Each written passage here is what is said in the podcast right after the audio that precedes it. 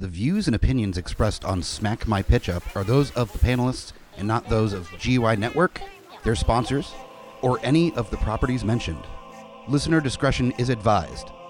This podcast is rated R for violence, language, and nudity. Well, it's a podcast, so you won't see the nudity. I just do it to make the guest uncomfortable.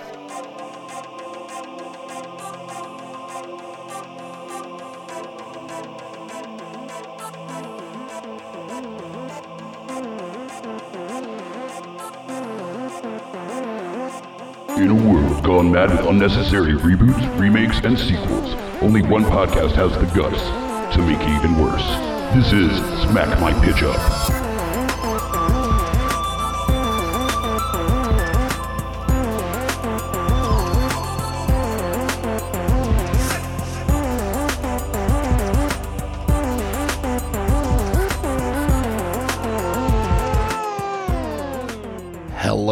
Geeks, and welcome to another amazing episode of Smack My Pitch Up, the podcast that reboots, remakes, reimagines, sequels, sidequels, and adapts some of your favorite and least favorite properties from film, television, and what have you. And tonight we are digging deep into the middle of the 1980s for an absolutely classic sci fi fantasy comedy by one of our favorite uh, directors and producers of the 80s, uh, John Hughes who I oftentimes mistakenly call John Holmes. Those are entirely different movies.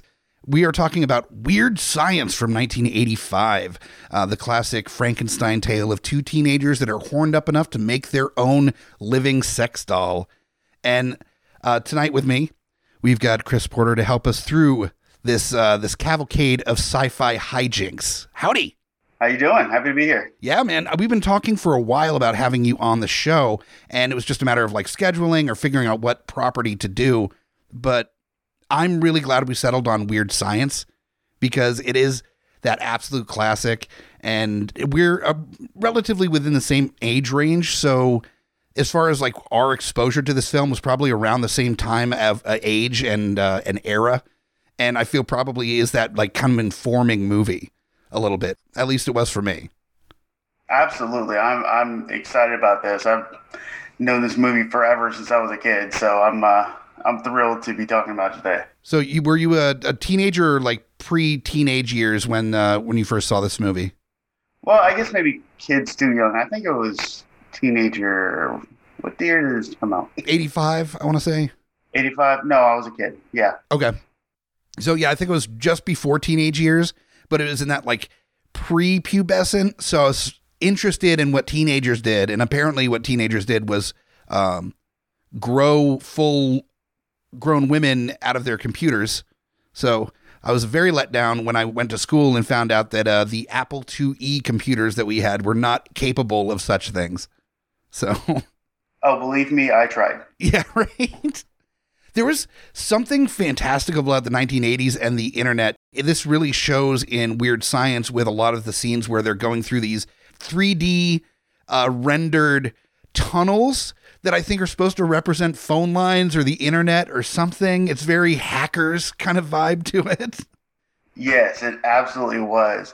And I looking at it today, it just seems crazy how they just plug the phone into it and then go straight into government mainframes without it, just seemed like really too easy. Yeah, well, it, it's that kind of war games vibe as well, where all you have to do is put your phone receiver on this thingy to talk to the computer, and then you can, then teenagers can control government computers, and, and all it takes is these new these kids with these newfangled you know hacking styles that adults don't understand how to do it. It's it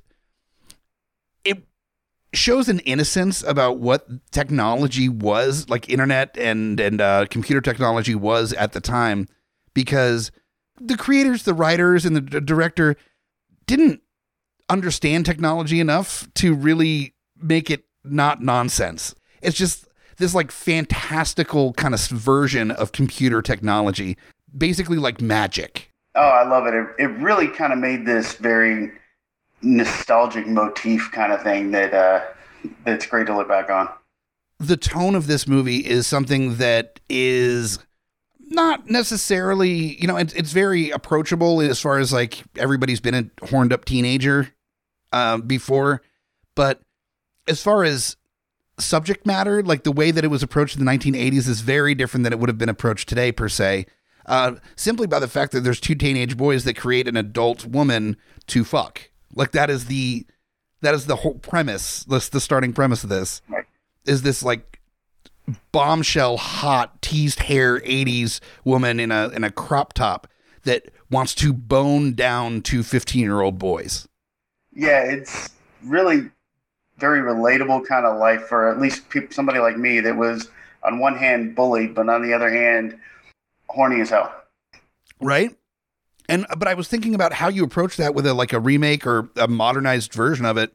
And one of the first things that I thought of doing was do a gender swap where it's like two women and then a male and then I'm like now there's an adult man that is being predatorily like sexual towards teenage girls and so no that, that can't work either there's that's the that is the best way to be like ridden out of all hollywood on a rail never to work again is uh, to gender swap weird science Absolutely. Yeah. And there there are always different ways to go with it. I was talking to my friend Joe and he mentioned that it could very easily slip into a horror movie. very easily well because it is kind of a uh, a wacky teen comedy version of the the frankenstein story so Yes. I mean, it does have its roots in the in the horror tropes a little bit, Right. and they didn't lean in uh, that way pretty much at all in the Oh. original. It was it was just wacky sci-fi, you know, hilarity was where they were uh, aiming. So Especially when the person they created had so much magical power. She could have done basically anything and destroyed anybody's life, but they seem to avoid that idea. I am intrigued by there. It's never really discussed in the original movie why she is uh, obligated to fuck these children. You know, like she's she's apparently got the the intelligence of Einstein, has like weird electricity wizard magic that she can just like make things happen, has control over the time space continuum, is immensely powerful. Uh, but she keeps that all at bay because ultimately it comes down to the well being and then sexual uh, flowering or deflowering of these two young boys. It's bizarre. Like you would think that she'd be like, "Thanks for the life, peace. I'm gonna go like take over the world or something." Right, and it they didn't say much in the movie other than, "Oh, you made me, so now I have to serve you." It's almost like a genie. right? And it's never explained why she does at all. So I would like to have a little bit more of it, that conversation in whatever version I do on wh- why. You know, was that in the rule book of summoning a, a woman like into existence? but I also another fun thing with this movie is a very very early role for Robert Downey Jr. as uh, one of the the main like baddies in this. Um, one of the popular kids that picks on the two uh, main characters. And uh, man, the amount of pop collars and teased hair in this movie is really incredible. So this being set in the 80s with a kind of interesting uh, approach to the Frankenstein mythos. What, what how are you going to approach this for your uh, real take? Are you going to be setting it in the 80s? Are you going to be uh, modernizing it? Um, how how are you dealing with the like the tone and the approach to the story? Well, I was thinking kind of modernizing it in both time and tone, Mhm. and but still keeping some small connection to the original. Okay. So not a direct hard sequel, so you don't need to see the original to understand this one. Sure. But there are nods if you know if you grew up with it. Yeah. Okay. So are you looking at kind of almost a reimagining approach to it, where it's not kind of beat for beat, it's its own animal, but it's definitely kind of an homage to the original? Right, right. The same kind of idea, but definitely not a direct remake. Okay. So kind of that like original Dawn of the Dead versus the Dawn of the Dead remake. Both are very good movies, but one is they're not the same movie minus the whole mall being involved thing. Like that's Right. about it. So okay, cool. That definitely gives you a little bit more room to avoid some pitfalls uh, based on the uh, storyline here. I uh, I decided to kind of do not necessarily a period piece, not necessarily set in the '80s, but kind of a modern version with retro tones to it. Like the soundtrack would be like retro wave. The uh, the style would be kind of like the modern 80s throwback style where it's not actually 80s clothes it's like the the decade styles come around every like 10 or 15 years they become popular again. So that'll just be kind of like the modern take on 80s clothing uh, vibe to it. So like how a teenager would dress as if they were going to the 80s party. Exactly. Yeah. Yeah. So you're not going to get actual 80s clothes. You're going to get like modern clothes that are made to look kind of 80s that allows for smartphones and other stuff to be involved in the story but they might have a boombox cover on their phone to do like the you know say anything thing or you know just you can you can play with both uh both decades a little bit that way. I like it. Now as far as story goes uh, are you doing any gender swapping? Are you doing any um any major changes to the dynamic of uh, the two young boys summoning a woman or? I seriously thought about a gender swap. My original idea was to have one boy and one girl, and then two female love interests. Okay. But with the whole bigger theme that I had put together, it I didn't didn't think it would work that well. I see that I was running into that as well. I was thinking about it being a male and a female character because that does at least mix it up a little bit where it's not that kind of like male machismo kind of vibe to it. There's there's it's more about just being a horned up teenager is more the the conversation than the male and female dynamic stuff. I decided for mine to Gary. It was really the main horn dog between the two main characters. He uh, he was the, the one that was trying to get with the the hot girls at school. That was one that kind of convinced um, convinced his buddy uh, Wyatt to actually build the the thing in the first place. He was the one really motivated by his by his uh, by his dick. So I thought, what if uh, Wyatt wasn't like sexually stunted necessarily, but was just kind of confused and went along with it. But as time goes and they have access to this like beautiful woman, it becomes more and more clear to Wyatt himself that he doesn't have the same kind of feelings for this like bombshell woman Lisa that they've created for their sexual desires and it's becoming clear to him that like since he now has access to boobies that he's not that interested in boobies. I mean that he's starting to realize kind of his sexuality through this process. And so he kind of just went along for the ride because his buddy was you know pushing him to. Um and so by the end of the film like he ends up being more buddy buddy with Lisa. So you you need a I needed an actress that was able to do kind of like a not necessarily not butch approach, but a, uh, um, a beautiful woman that could be a gross teenage boy at the same time. You know, that would like eat easy cheese out of the can and and rip a fart and you know just like yeah, be one of the guys. Just be one of the guys for uh, for Wyatt because that will be more how it turns more into just like another friend than actually like a sexual character for him to you know use and so I thought I thought that would be a way to kind of lessen the problems that come from 15 year old bo- boys and a you know 28 or whatever year old woman uh, getting it on. I see it. Yeah. So, um, for your serious take, let's just go ahead and get into it. Is it tonally kind of the same? Is it a sci-fi comedy, or did you go like action or horror? Like, what are we talking here?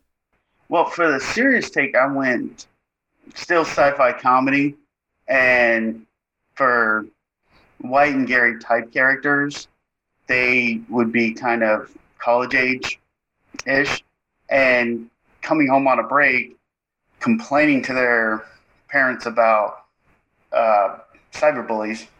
Yeah. And they have some bullies at school that are always hacking into their computer and stealing their homework and just making their life hell and they're putting setting magnets on their laptops kind of thing and just really messing with them. And one of their fathers mentions, Oh, I've got an old computer in the garage that doesn't connect to the internet. And when they pull it down and start messing with it for to work on their project, they realize that this computer actually makes people. So oh, they okay. go back and they say, "Oh, well, we need somebody to help with our science project." So they try to pull out Hedy Lamarr Okay. instead of a sex symbol. However, you get Gal Gadot as Okay. Lisa or Hedy Lamarr, and everybody thinks that they just made a sex doll. Everybody they talk to, oh, you just made a sex doll. hmm But no, no, she's actually very intelligent, and she's going to help us with our science project. Nice. Okay. So it's so it's more than just sexual desire that's motivating them to create this person. It's more like f- falling across this technology in the first place. Yes. And then also like okay, we get to be a person well we're going to make him a hot it, it, it's a hot person. Like definitely. Right. But but it's it's focusing on a number of factors so much. Okay. I like that. yeah, and I, I kind of chose Hedy Lamarr because she was both an accomplished scientist and a starlet Hollywood starlet. Yeah, Nice. so- okay. That's that's smart. I like how yeah. Uh, made it less creepy. so that's good. I from doing this show, I am still astounded by just how horny the 80s were. Like all of the 80s. the entire decade. I, I think it was probably the cocaine that everybody was like coked up and looking to fuck. Like every even even teen movies are just talking about like balling out people and it's it's wild just how aggressively sexual the 80s were. Yeah, I agree. So tonally, yeah, I, I'm definitely jumping between like the uh, the 80s and modern day, kind of an a- 80s throwback retro kind of vibe to it. Um, yours is modern day with some nods to the original. Uh, who are you doing for a director for your real take? I thought I would go with Kevin Smith Okay, because he can bring the the dialogue, the comedy, and the heart. sure. Yeah. Especially with his more recent movies, I've seen a lot of the heart in the movies, and I feel like he can pull all that together. Well, also he is not one to avoid uh, a callback or a reference if uh, if he can if he can find it Or a dick joke. or a dick joke. Yeah, absolutely. So yeah, And kind of go with the theme, I was also thinking about who might play the theme song, and I'm thinking they might be giants might work out really well for the uh, theme song for this movie. That would be super fun. I'm a huge fan of They Might Be Giants anyway, so um, that that is perfectly good for me. And also, I, I don't see Kevin Smith being really mad about They Might Be Giants doing the theme song for his Weird Science remake. I think I think we're good. All right, so you're doing Kevin Smith. Yes. Um, let's let's go through the casting here. So you said uh, Gal Gal Gadot or Gal Gadot or however however you pronounce Right. her name as uh, as Lisa. Who else do you have on your list here? Oh, okay, I'm thinking for Wyatt, bring in uh, um, Gianni DeCenzo from Cobra Kai. Okay. Yep. Cobra Kai is such a great series. We're actually about to do uh, a GY episode on season three of Cobra Kai. Nice. Uh, we just did one Watch on. that in one day. I couldn't stop. I have like one episode left, I think, and uh, I, I'm. There is no reason it should be as good as it is, but part of that is that they got really good kid actors uh, that are taking this property seriously. Yes, it's goofy and it's a little zany, but it's still got a lot of heart to it, and Really. these kids are acting their faces off. So yeah, I think that's that's a solid choice. He, his character was uh, on Cobra Kai. Um, I was forget Demetri. Yeah, yeah. So geeky dude. Um, definitely like geeky, awkward teenager vibe to him. So that I Yeah. think that's about perfect. And Uh, I figure he could play the smart one, and then Jack Quaid from The Boys might be the horny, crazy one. Okay, Uh, Gary. Jack Quaid is such a good actor and also amazing comedic timing. I- Yes. I uh, I'm deeply impressed with his body of work, and I am also kind of disappointed on, given his parentage, he should be hotter than he actually is. Like he's not a bad looking dude. Don't get me wrong, but he's got hot celebrity parents, and uh, he grew up around the industry, and uh, he, from that he's developed great acting talent and also great comedic timing. He knows exactly when to let that joke land. Yeah. He's done great by the boys. Um, so we got that for that's for Gary. You said Yes. okay. And yeah, I put almost as much thought into Chet as I did with Lisa because Chet has always been one of my favorite characters in this movie just because he's so much of an asshole, he becomes almost lovable. Sure. um, and for this one, I'm thinking who could play the biggest asshole, but you still can't hate him as much, be uh, Dax Shepard. Wow. Okay. Yep. And he has played that role, the the lovable dick, many a time in Yes. So he knows exactly how to approach that. Yeah, and um, the other ones for the bullies, I'm thinking Jesse Eisenberg and Michael Cera could be the hacker bullies Okay. Okay. So because I'm thinking they just kind of have that um, that look, and they played kind of roles like that too. So And I do like that you aren't approaching it as like jockey dudes or like the, as bullies or anything. It's more just like other dorks, basically, Yes. uh, that are, that Yes, are picking on them. exactly. Yeah. Because that's always been difficult, especially with 80s movies, is that it's like the geeky nerd is being picked on by the jockey bully kind of vibe a lot of the time. And that's not quite how it works anymore, fortunately, for Right. for us nerds. Uh, that has changed a I'm- little bit. How many 80s movies had the bully be the star football player? right? Imagine you're a football player in the 80s. You're you've been working your ass off to like get the position of like starting quarterback for your high school football team. You've got like a geeky brother, you've got a great relationship with him. You're like friendly to people, you get along pretty well with everybody. You don't pick on anybody because why would you? You know, you you're just all around decent person.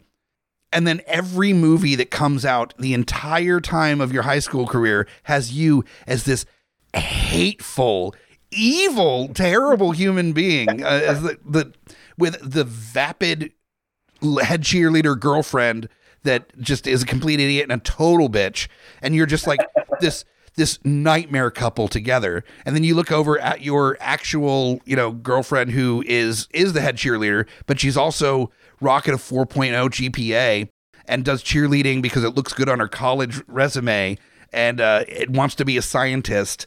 And you're like she's nothing like that. I need to make that movie where it's the opposite instead of like the nerd being picked on. It's more like the the jock that that is not, never taken seriously because he's good at sports I, I would watch that. yeah. He'd be like, I actually want to be an oceanographer. And they're like, shut up and throw the football. Like, no, but I care about the planet. okay, so you've got uh, Chet, you've got the bullies, uh, Ian and Max, you've got Lisa.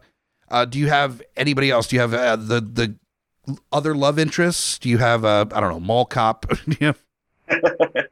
Do you have- Well, for the uh, girlfriends, I was thinking, well, since the I have the directors Kevin Smith, I have to have Harley Quinn Smith in as one of the girlfriends oh, yeah, for sure. Absolutely. or the love interests, and I also have Chloe Grace Moretz from Kick Ass. Okay. Hell yeah.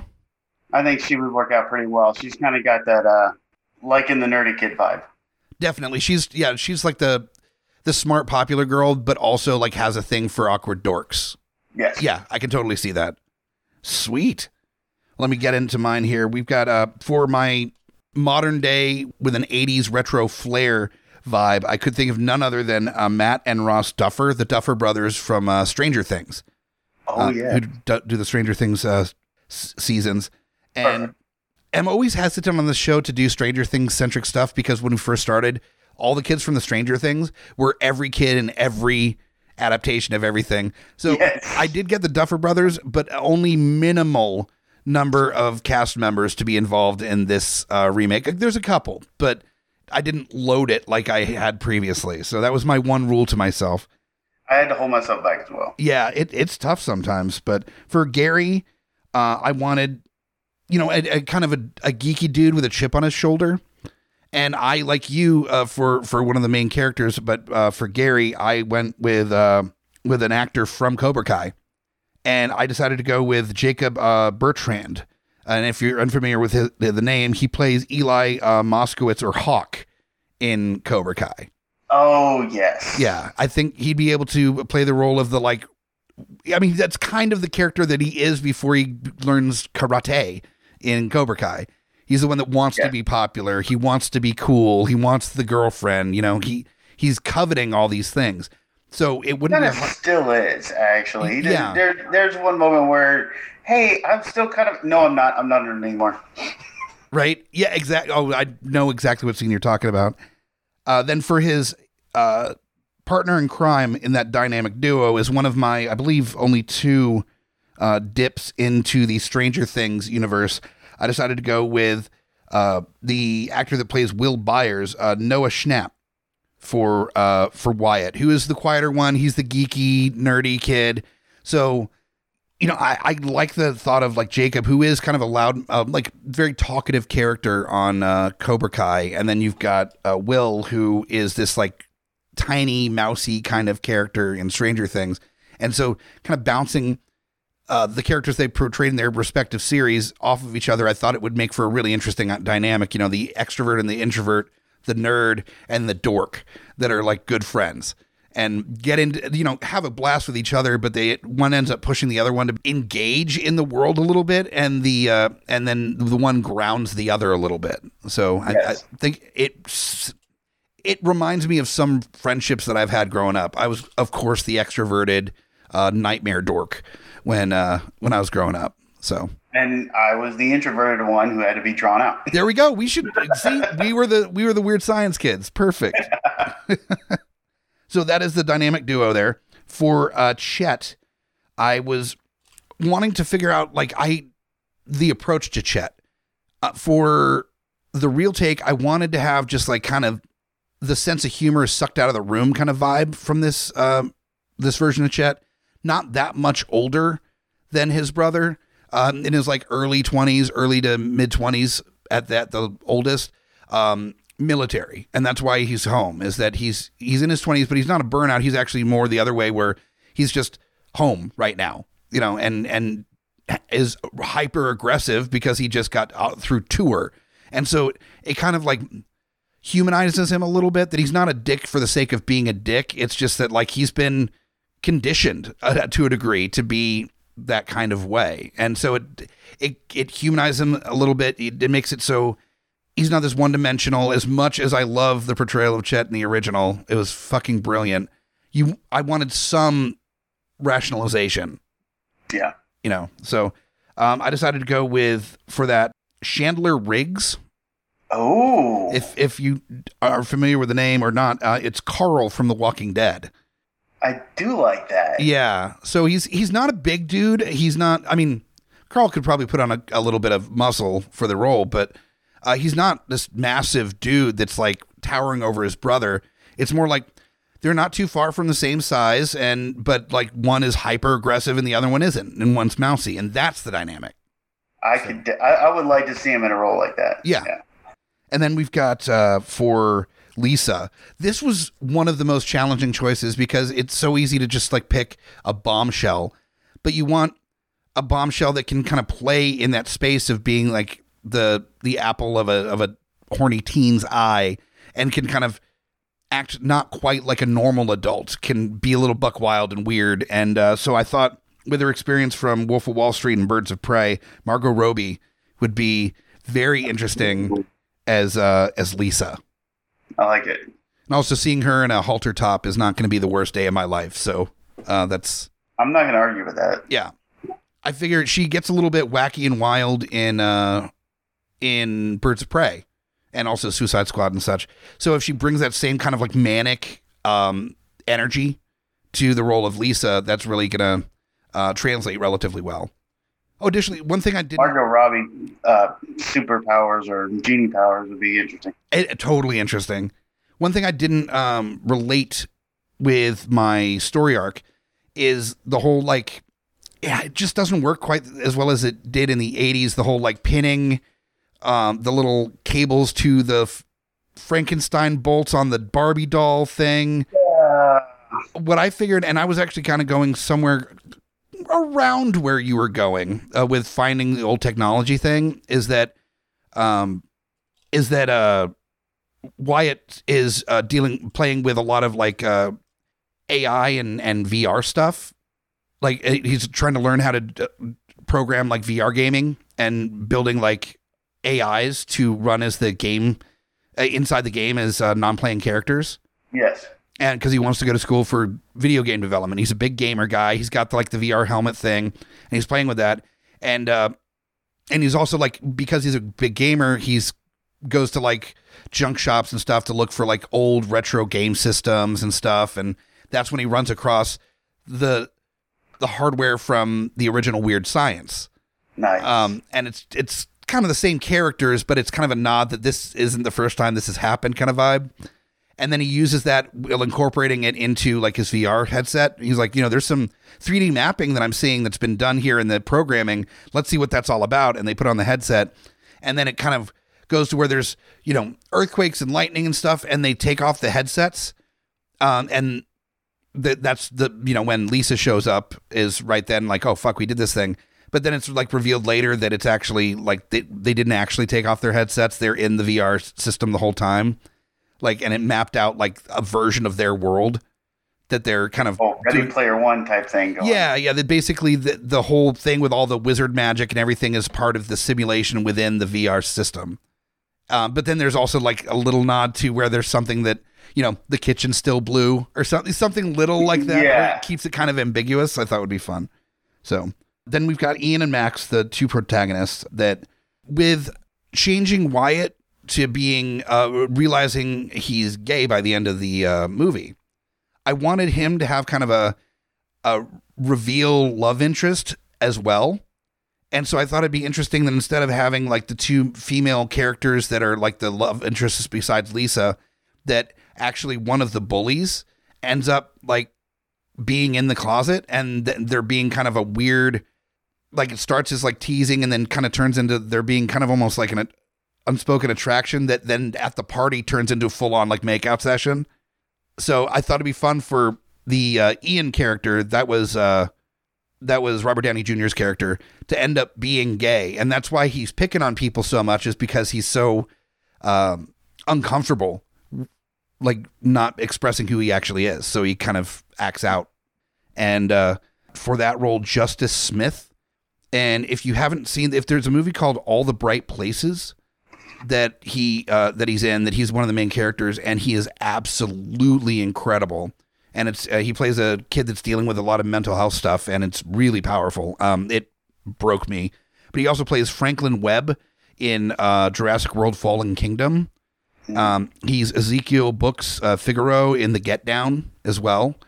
He's a incredibly talented young actor and i think he would knock it out of the park um, in this in this role very well.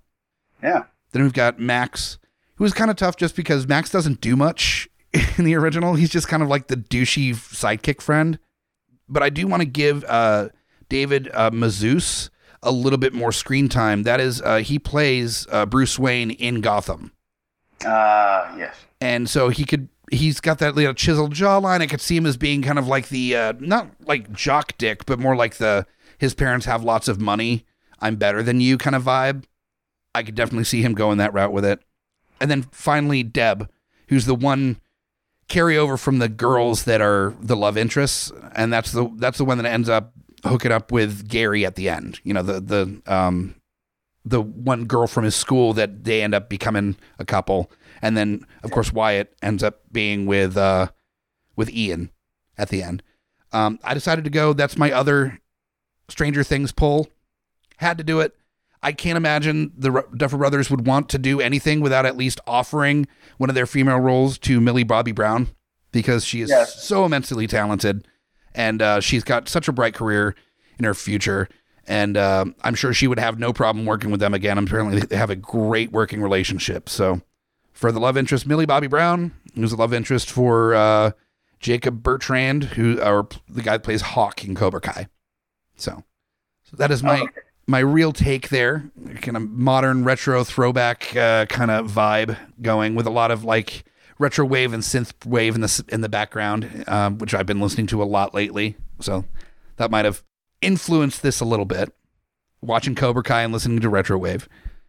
So now we're in the middle where we are moving into the goofy versions, the uh, the the weird takes, the uh, the remixes, as it were of our uh, choices for this movie.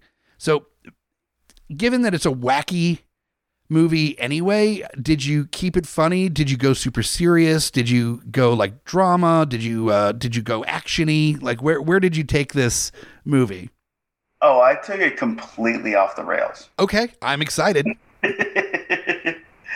My idea was I'm thinking back in high school, just like the original Gary and Wyatt they're being bullied at school, and then they come home and they're also being bullied by their parents and their dad, and their dad is super hard ass.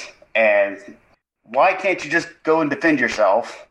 And they're kind of getting it from both ends, and so they decide to defend themselves using their intelligence to make a bodyguard instead of their uh, instead of their muscles and Sure. doing Cobra Kai. As 80s movies tend to go, the bodyguard ends up teaching them how to protect themselves and to protect them. Sure, it's like the teach a man to fish thing. Or, you know, if they, they learn to protect themselves, then the bodyguard uh, character can walk off into a foggy night, never to be seen again, and they'll be okay. Yes. Nice. Heck yeah. So, so you're doing more of a, not so much like a horned up teenager kind of vibe, so much as like picked on kids. Now, it, is this going to be like still in that comedy side, or is it going to be more of a drama? Or Oh, very much comedy side. okay, Uh, so what I ended up doing was the Lisa character is going to come out as uh, Dwayne Johnson. wow, okay, Yes. wow. And so be yeah, this is totally. funny. I mean, I think Dwayne Johnson has bigger breasts than the original actor that played Lisa, but uh, besides that, yeah, that's definitely a very different tone. Mhm. Yeah, and actually, my friend Dan's idea, I'm thinking it'd be extra funny if, and I think Dwayne Johnson would do this, Lisa comes out with the same personality as the original Lisa, but the body of Dwayne Johnson. Oh, like I mean, they've done similar with Jumanji, so I mean, he can lean in on that a little bit, yeah, for sure, and that would be definitely very fun. Yes, and so we have um, the Wyatt type person uh, come out as uh, Christian Isaiah from Shameless. Okay, which And- which kid was he? He was the uh, the the youngest one, um, Okay, okay, Yeah. and um, his father is Idris Elba. Okay. And I just can't help but picture Idris Idris Elba looking at his son. Why can't you defend yourself? right? Like Idris Elba is like smooth, like completely, you know, confident, in control, good to go, and he's got this awkward kid that he just that can't even begin to know how to tell him to act like a man or whatever kind of bullshit. But Right, hundred Okay. nice. And uh, the Gary character, I've got uh, Tye Sheridan from Ready Player One. Yeah, Tye Sheridan is Parzival. Yes, Parzival. That's uh that's funny. That is very Yeah. funny. Cause that is exactly who I have Tye Sheridan playing on my uh on my version too. Awesome. Nice. so um, I also have the the other twist is when the bullies see Dwayne Johnson and realize they can't fight him, they go back to their dad with a cameo from Robert Downey Jr. and he says, "I've seen this before," and helps them make their own bodyguard played by Batista. So I'm just envisioning some big kaiju battle between Dwayne Johnson and Batista in the middle of the city. Jesus. I I like that. Also, I like that the concept of your take here is that like teenage boys are using their time to create giant muscly men. Like that is, that is what they're focusing all their time. All their time and energy is to the biggest beefcakes they can possibly create with their with their uh, science skills. I wasn't thinking about that, but yeah, yeah, I'm gonna go for it. Okay, cool. No, I'm I'm super down. Talk about reminiscent of the '80s because that was all the '80s were, where the canon films like Rambo and shit, where it's like hyper machismo to the point of it being like borderline uh, pretty gay. so Absolutely. yeah, absolutely, I'm into it. Cool, Uh, so for the bullies, I have uh, Joe Keery from Stranger Things, Nice. and Cameron Monaghan from Gotham and Shameless. nice. Okay, Uh, I figure he can play the the sadistic jerk. Yeah. and Gary can be the muscle. yeah. The, the the jerks were not the most sadistic in the original Weird Science so much as they were like lazily bad guys. Like they could never be supervillains because that would require too much time and energy. Like the most that they got is that the kids they pick on happen to be sitting below them at the food court. like, cool, I guess it's time to do some damage without having to do anything, like no labor in, at all to do this. Literally drop something. So All I, I don't even. lose is my Slurpee. yeah, you just lose Slurpee. They're like, yeah, I can, I can handle the two dollar Slurpee being gone. That's fine. right. Nice. Okay, so a little bit more intentional villain villainry in this one. Right. And the love interest, I reached a little bit more. I went with uh, Aliyah Royale from Walking Dead, The World Beyond, and Cree Cicchino from Mr. Iglesias. I've, I've not seen either one of those yet, actually. Oh. so I I know uh, Gabriel Iglesias from Mr. Iglesias, but that's it. That's all I got as far as uh as far as that show goes. yeah, it's it's a basic sitcom, but there are a couple actors in there, including Cree, that just really stand out, and I feel like she can go really far in her career. Okay, fair enough. And uh, to do that, you need to be able to show your range a little bit. So even though this is a comedy, it's definitely uh, a little bit more uh, challenging than uh, than the sitcom that they're on. So Yeah. yeah, excellent.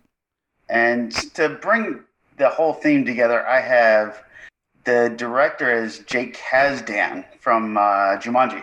Okay. I was so mad they were doing a, like a remake sequel of Jumanji, and I was I determined I was never going to watch it.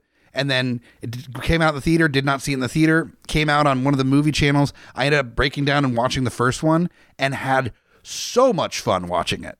Yes. It's there's exactly the same experience. Yeah. I had zero expectations. I thought it was going to be horrible until I watched it, and it was just so much fun. and it was technically a sequel that it wasn't trying to take away from the original. It was more building on the the mythos of Jumanji which I'm always more comfortable with a sequel than a remake even though well I have a show about remakes but but if you could do some kind of sidestep like they did then why not? That's uh, one of the issues I had with like the 2016 Ghostbusters is that you could literally have it where they're different characters in a different Ghostbusters locale and it would have been different. Like it, would have been Yeah, just to protect my own psyche, I can only see that movie as a Ghostbusters parody movie. okay. That's fair. That's very fair.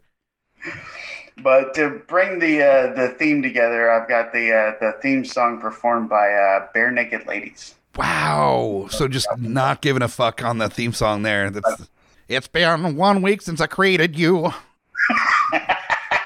I, I do not have any bands uh, picked out for the soundtrack. Um, besides, well, for my first one, it's retrowave, so you can get like Gunship or Scandroid or one of the like new modern retrowave bands to do it and uh, put some some retro funk on there. I do a little extra. Oh, of course, absolutely, and I I do appreciate it very much. Okay, so we got my uh, my weird remake stake. I recently watched a film by the name of Freaky, and if you are unfamiliar with this film, it stars Vince Vaughn as a serial killer who, through a series of events, ends up switching bodies, Freaky Friday style, with a awkward teen girl, and so the teen girl is now got the mind of the serial killer and is going to school and like killing classmates. And then the mind of the girl is inside Vince Vaughn. So the entire movie is Vince Vaughn acting acting like a like a 16 year old girl, and this uh, amazing actress uh, portraying this like kind of monosyllabic serial killer type character. And it is a total blast. It's so much fun.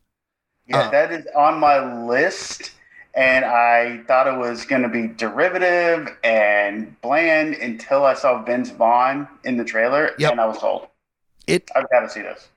it isn't doing a whole lot different to the uh to the story arc of like a classic slasher but it's paying like homage and also te- like parodying it at the same time you know that it it's building on that and kind of riffing on kind of the nature of the slasher film and all the tropes that go along with it and it's very fun. I thoroughly suggest checking it out. And the director Christopher Christopher Landon, I thought if you were to put like a comedic horror kind of vibe to Weird Science and bring it back to the like that that Frankenstein uh, story arc a little bit more, Uh, he's also responsible for Happy Death Day one and two. Is the same director, which is about like the same day repeating over and like the Groundhog's Day of uh of horror movies. So why not do like the the horror movie version of Weird Science? And uh, so this is a comedy horror where a lot of things are the same, except I didn't do the like sexual identity identity confusion stuff, and the relationship with the brother is now that um, the brother is recently divorced, and he's in like his late forties and is living back at home and is very sensitive about the fact that he's in his late 40s and living with his parents. And so that's where a lot of that rage and weirdness comes with his like fully adult like older brother that is now living in the house again. Um, but for Gary, uh, for for the main character Gary, like you, I thought Tye Sheridan would be a great choice for that character. He has that ability to both play the like faking being cool and also just the awkward dork as well. So, and that's necessary for that character. Um, then for his best bud, uh, Wyatt Donnelly, we got Jaeden Martell. You may be familiar with him from uh, the movie Saint Vincent with uh, Bill Murray. Great movie, uh, and Melissa McCarthy, I think, is in that as well. Uh, and also, he's one of the kids from It Ah, as well. So he's long neck kid, very gawky, awkward looking dude, um, but great actor, fantastic actor. Um, so him playing kind of the, like the awkward, geeky younger brother of Vince Vaughn, I thought would be a lot of fun to kind of see how that played out on screen. Because Vince Vaughn is Chet in this. He's Yeah. the the newly divorced, cynical, dark, kind of hateful but very funny uh, older brother. And I, I'd love to see what Vince Vaughn would do with the Chet character. He would have they would just like roll camera and be like, just just try some stuff and let him go. he would just eat that up. Oh, we'd have so much fun with it. Then we've got the love interest, um, Lisa, and this is challenging. I wanted somebody that had uh, comedic timing, could uh, could really play with that role, but also could get gruesome because this will get a lot more gruesome. The gist of it being a horror movie is that when they create Lisa, Lisa is far less familiar with uh, the way that people interact with each other than the Lisa that we know from the original. So it ends up going where accidental deaths happen while Lisa is out on the town, where they go to the bar and stuff. Um, that she just doesn't know how to people well at all. And then as the story progresses, there's a split between Gary and Wyatt as time goes.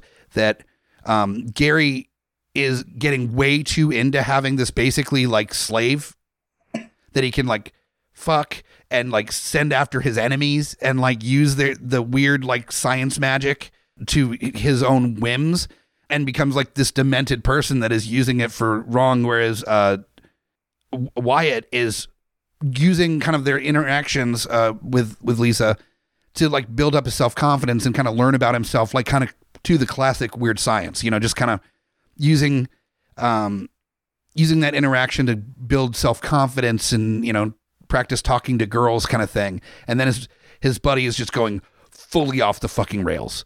Um and so the the villains end up becoming like one of the main boys um whereas the villains I've got Ian and Max but they're almost inconsequential villains they're like the villains that think they're bad shit until like the real villain comes in and it's just like oh yeah you're dead um so for Lisa, I wanted an actress that could be gruesome, be fucking terrifying, um, and and fun. There was another actress, uh, Mara Weaving, who was in The Babysitter and the Babysitter sequel. Uh, she was in Bill and Ted Face the Music as uh, Thea, I think was the name of her character. Was one one of the daughters, and then was also in the movie Ready or Not, which is a absolute blast of a horror movie as well. And uh, she, she's a great actress. She's gorgeous, absolutely stunning, and got some really good comedic timing as well.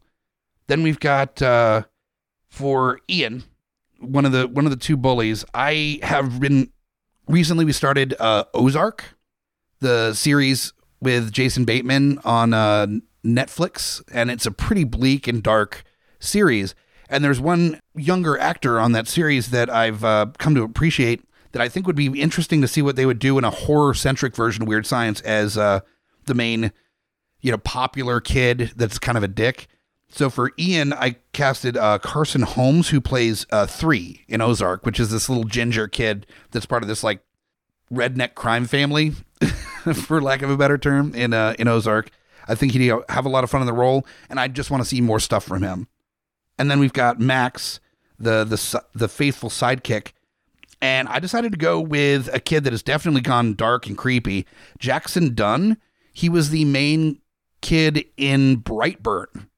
And uh, if you haven't seen Brightburn, that is like a basically if Superman was evil story that was produced by James Gunn, and I believe written by his brother, or co-written by his brother, I believe. And it's basically the story of Superman, but if like he ends up going bad. So it's this little kid that's like murdering people with super Superman powers. It's very very good. And Jackson, the the actor that played the kid, was incredible in it, and just this this like kind of rage monster kid uh, that's like hiding at different points and just playing like this the super innocent kid, and then murders people. And then finally, Deb, the uh, one of the love interests. I decided to go with uh, Kathryn Newton, who was the girl from Freaky, because ultimately, like her character, she is fun when she's the serial killer, but she is very uh, lovable, adorable. Like you, you're rooting for her even when she's the serial killer in and freaky a little bit. And I thought just to give her a role where she's able to play actually the the nice teen woman that is a love interest and don't have to murder anybody. You're actually the innocent in this one. I thought would be nice to see what she would do with that space. That's my horror centric Chris, Christopher Landon uh, directed version of uh, Weird Science for this episode. I, I do like myself a dark comedy. That's that sounds. Oh, it's some of my favorite movies are the dark comedies. There's some that uh, people just haven't seen. Uh, most people have heard of like Heather's or Jawbreaker, or the other night we saw um, Drop Dead Gorgeous. Mm. Which, if I if you're unfamiliar, that is definitely definitely falls under dark comedy. It's about teen teen beauty pageants, and that is uh gr- that is uh, very interesting. Now we're uh, going into the mashup categories of uh, Smack My Pitch Up. And uh, good friend Mark Malcolm suggested this one, which I'm interested to see how that works. Um, if we were to mash up Terminator with Weird Science, there's a couple ways to do this. Yeah. There, it depends on how. I, I, think you probably are thinking at least one of the same kind of ways to approach this. But I, I don't know whether it's make a Terminator or make something to defend a Terminator invasion. That's the two exact different ways that I was thinking we could do this. it's either that the boys themselves create Skynet that ends up becoming like self-aware and they create the first Terminator, or uh, or Skynet happens and they use their powers for good to like defend the planet with a hot babe. with with a, with science electric wizard powers. So I think either way, it's a big win. Could go either way. The uh, the first time they tried to incorporate like a female Terminator into the Terminator series uh, was Terminator Three, and that went very poorly. Uh, so there isn't a really high bar there. then uh, I think in what was it the uh, Dark Fate, the newest one, there was a lady Terminator as well. Although that in that case, that wasn't that Lady Terminator that was the problem. That whole movie sucked, unfortunately. But I think I think it'd be more interesting to have the like bodacious babe fighting Terminators. I agree. Yeah, give her like lots of guns and uh, let her go to town on all like. That's basically a Terminator Resident Evil movie, though. When you just get like hot babe with guns killing bad things. I mean, I can just see wizard powers generating guns out of the air and keep going. It's basically an X Man at that point. Yes. okay. I'm into it. I am fully into it. Uh, somebody did suggest that we make Weird Science a John Holmes movie. Okay. So, porn version. It seems a little on the nose, or I don't know. I mean, that's a pretty. I mean, the the plot itself is so able to be tr- transferred into a uh, a porn version, um, it, it wouldn't be difficult at all. I mean, you have these two teen boys that create a Franken babe to uh, to have sex with. So there you go. That's your that's your porn. That yeah, that sounds like the premise in general. And then you get uh, you get John Holmes to uh, to play Chet. there you go, the older brother with the big old dick, and then you're you're good to go. I think uh, that was uh, Misty Yvonne that suggested that for. Uh, oh no, actually, the suggestion was get John Holmes instead of Kelly LeBrock, so the Lisa character would be played. That would work for yours. That would work for yeah. Uh, could you imagine if like later on in Weird Science where the wires are on the missile and the missile ends up coming out, but instead of like that, it's at the very beginning. Then instead of the Barbie doll, it's like a John Cena toy or something, and and it's just like this big dicked like ab dude that comes out and just like I'm here to fuck. And the boys are like, we don't want to. He's like, tough shit, just ready to go, just hyper masculine, like r- rage and like full on erection, just like chasing these teen boys around the house. Well, it's like I don't know. I might take one for the team. Yeah, the, the one one of the friends is just like, ah, you know, that doesn't sound terrible. you get John Waters to direct, you're good to go. It's perfect. Oh God! Yeah, I could actually see that working if you get John Waters involved. So After you're done with He-Man. after he's done with he, yeah, after he's done with He-Man, exactly. so uh, we are at the end, uh, which is where we decide to do a little uh, a little trailer action for the for the versions of this, and uh, I think I am gonna go ahead and play in the spooky space with my horror version here. Uh, which which version do you think you're gonna do? I think I'm going to go with my remix as well. Okay, sweet. So let me get the music queued up.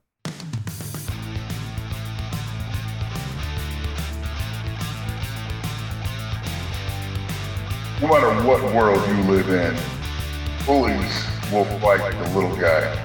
This summer, fight back. Now with your fist, then a giant fist. Join Wyatt, played by Christian Isaiah, and Garrett, played by Judah Lewis, as they make a giant fight for them. Dwayne Johnson will fight Batista in an epic fight in Weird Science. Science first, science hard, no mercy. Wow. Wow. You threw in some uh some some Cobra Kai in there at the at the very end there. so I like th- the number of times that you said fight in that trailer just to make sure that the point was hammered home. Like in case you guys are wondering, fighting does happen in this bad boy. Yeah. So, all right, I am doing the uh, super spoopy version here. So uh, let's let's see how well that works out for for all of us.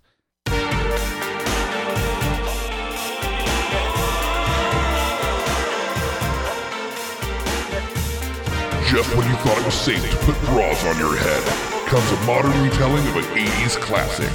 Meet Gary and Wyatt, two nerdy kids that can't get their dicks wet.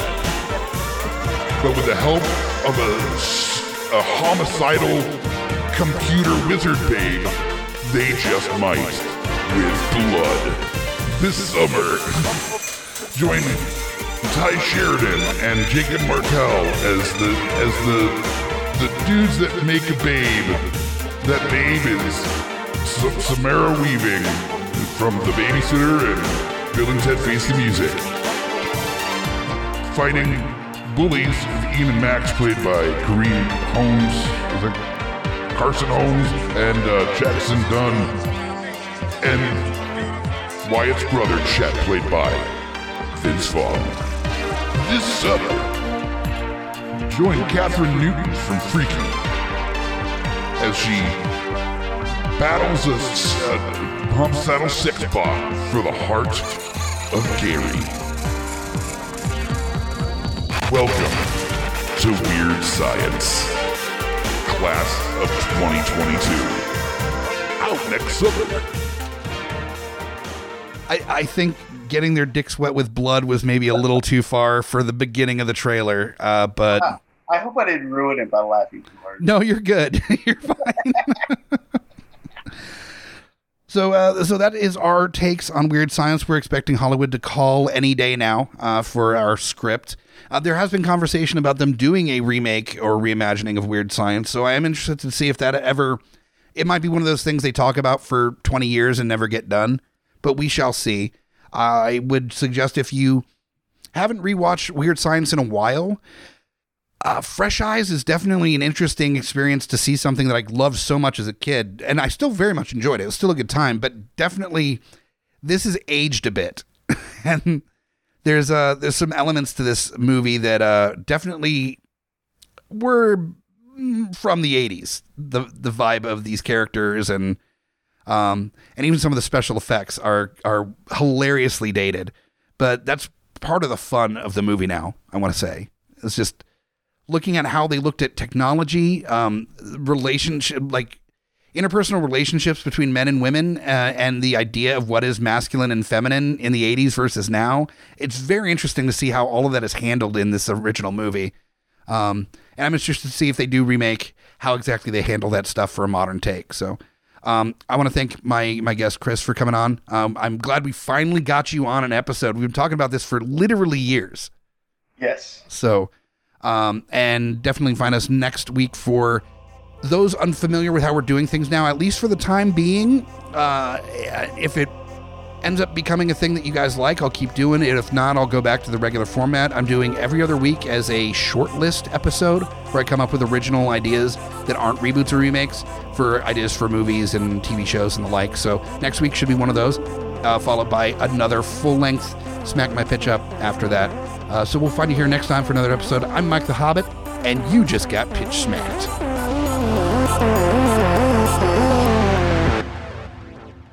GUIPodcast.com.